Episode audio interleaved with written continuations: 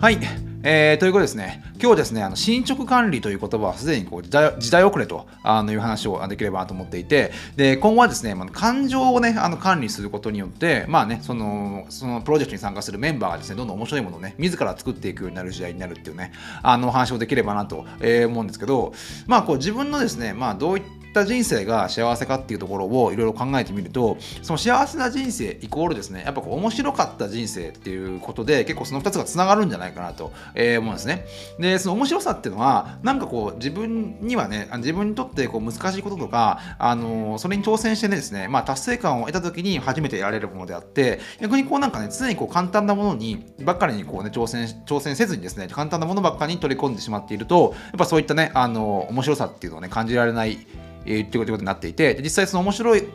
さを感じない人生っていうのは実際まああのいろいろあのさかも遡っていくと、まあ、幸せな人生にはつながらんじゃないつながらないんじゃないかとあのいう話をあのできればと思うんですね。で、まあ、最近ですね、まああのー、こうなんでしょうねどんな本にしても何にしてもこう読みやすい本とか、まあ、職場だったら働きやすい環境、えー、食べやすい食べ物あの入りやすい大学とかあそれ以降にこう相談し合い、ま、相談しやすい窓口とか、まあ、何もかもがですねこうあの要はあの簡単になってきているってことですね。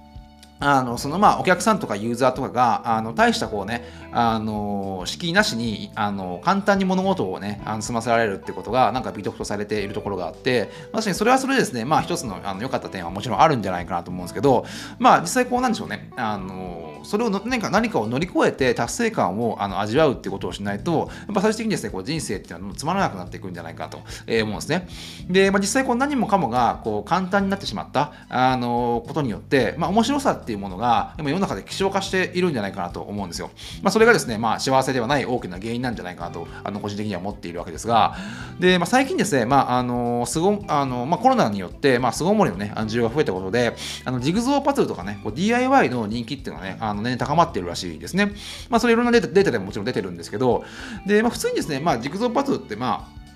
人によってあの使い方が違うと思うんですが、まあ、普通に例えばねあの部屋に飾る絵が欲しければ別に絵を普通に買えばいいと思いますし別に家が欲しければねすでに完成した家を買えばいいと思うんですよ。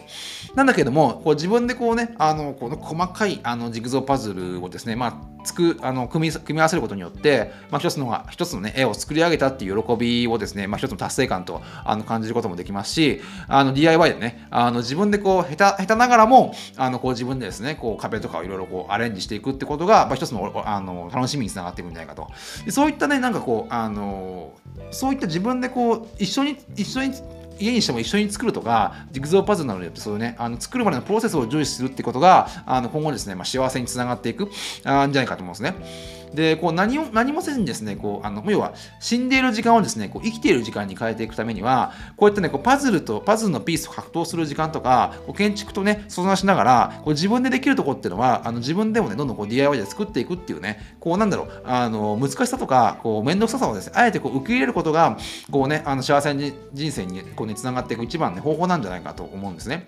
でまああの面白い人生とかっていうとやっぱこう常にこういろんなところに旅行したりとかなんかこう常にですねねあのトレンドなトレンドものなものをかけてお金がなければそういった人生を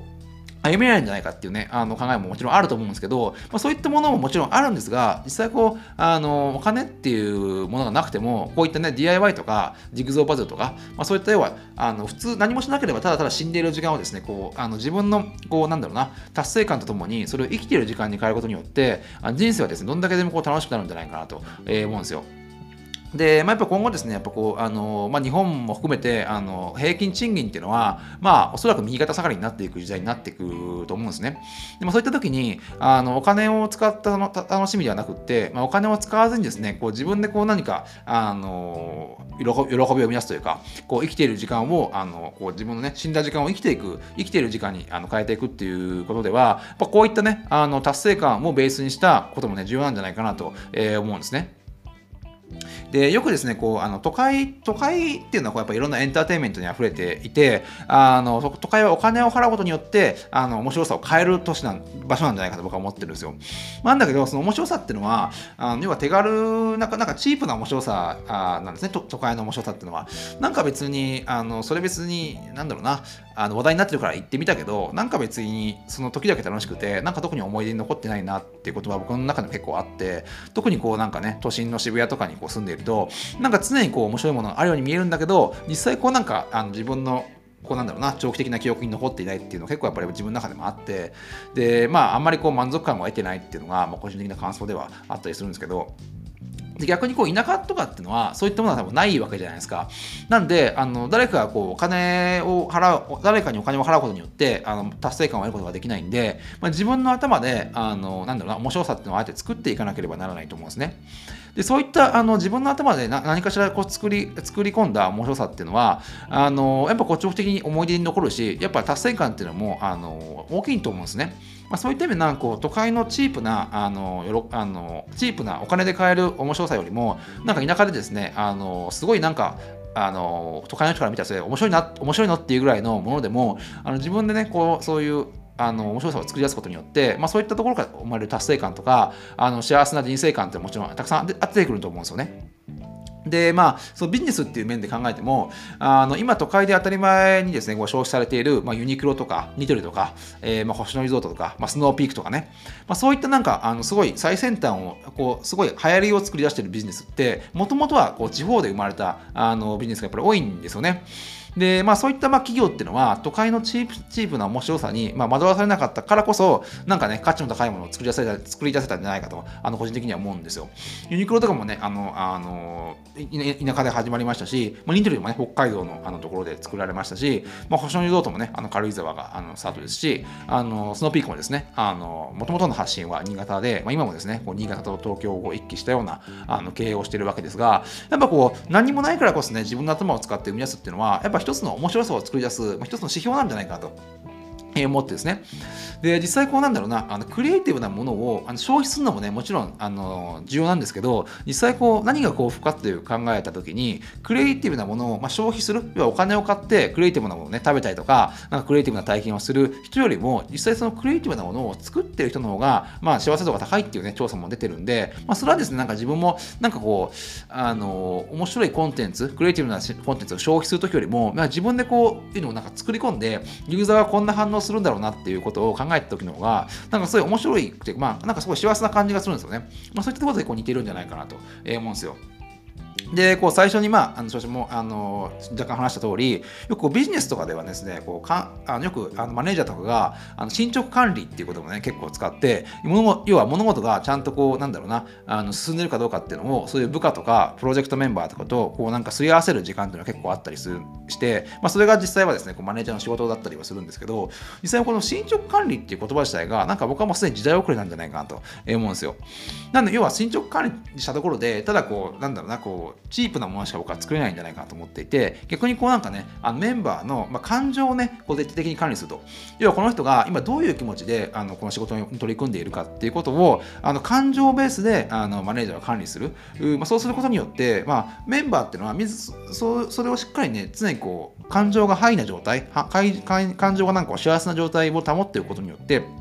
メンバーがあの自らのですね幸福を求めて勝手にこう面白いものを作っていくようなあの、まあ、企業企業なんか企業形態みたいなのができるんじゃないかなと思うんですよ。進捗管理してでもやっぱなんかこうあの当たり前のものというかこう標準化されたものしか多分できないんじゃないかなと思っていて、まあ、それはそれでですねあのあるあの人人時代前っていうのは、まあ、そのねあの言われたことをちゃんとやってあの言われたものをちゃんと納期通りに作るっていう、まあ、進捗管理が必要だったと思うんですけど今ってこうもう何がねあの実際うまくいくかわからない時代なんでもう逆にこう感情をねだけは表的に管理して何がどううまくいってるかっていうのは、まあ、正直どうでもいい話だと思うんですよ。そこをまあ感情を管理することによってまああのなんだろうな一発こう当たるようなこうビジネスっていうのがまあ社内からね生まれてくるようになるんじゃないかなと思うんですよね。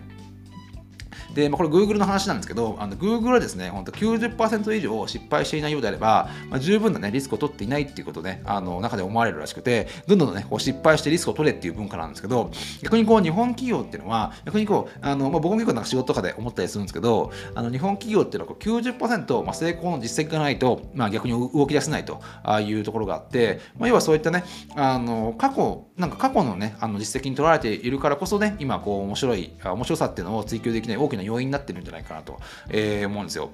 なんでこう、なんだろうな。実際こうやっぱどんな提案にあのきあの仕事とかでとかで言ってもやっぱ実績っていうのは絶対ねもあの見せあの見せろと言われることがやっぱ多くて、まあ、それはある意味必要ではもちろんあるとは思うんですけどやっぱそのそれを見見せたところでじゃあ実績がないからとかこれうまくいってないからやらないってことが結構多い多いんじゃないかと思うんで、まあ、それがですねやっぱこうあの面白い面白さっていうのを追求できないねあの、まあ、日本企業の大きな要因なんじゃないかなと、えー、思うんですよね。まあこっちの提案力がないと言われたらもちろんそれまでなんですがやっぱこうある程度ですねあの仕事をあのこう大企業とかもある程度ちょっとかんあのなんだろうなそういった敷居を低くしてあの、まあ、失敗するような、ね、途上も受け入れるあの体制が必要なんじゃないかと思うんですね。で、これ岡本太郎とかの有名な言葉なんですが、迷ったらね、必ず危険な道を選んだ方がね、絶対面白いっていうね、あの、あのまあ、言葉があって、でまあ、彼が言うにはですね危険な道、危険な道だと思うことこそですね、危険な道だと思っている道ほど、まあ、自分が本当にね、行きたいと思っている道なんだってことをね、岡本太郎があの言ってるので、実際こうやっぱね、面白さを追求していくという意味では、あやっぱですね、あの自分があのむしろ危険だと思う方を行った方があの面白いですし、まあ、面白い人生っていうね、あのイコールですね、やっぱこう幸せな人生なんじゃないかなと思うんですね。なんで、まあ、そういった意味でちょっと最初の話に戻るんですが、こう働きやすい職場とか、まあ、働きやすはあの入りやすい大学っていうものにやっぱりね、ばっかりで目を向けていないで、あのやっぱこうある程度困難なこと、まあ、例えば働きにくい、えー、職場にあの就職する必要はもちろんないと思うんですけど、何でもかんでもですね、こう働きやすいっていうことばっかり重視してしまうと、やっぱね、こう面白さっていうものもあの半減してしまうと。そのまあ困難を乗り越えて、まあ、あの働きやすい職場でもですね、自分のこう能力を発揮することによって、あのそこに面白さっていうものが最後残っていくんじゃないかと思うんですね。要はこう難しくて、まあ、危険な道の方がですね、まあ、人生をね、面白くしてくれるあの可能性が圧倒的に高いんじゃないかと思うんで、まあ、ちょっとですね、その辺もね、あの働く職場っていうのも一つね、あの考えてみる必要がね、あるんじゃないかなと思いますね。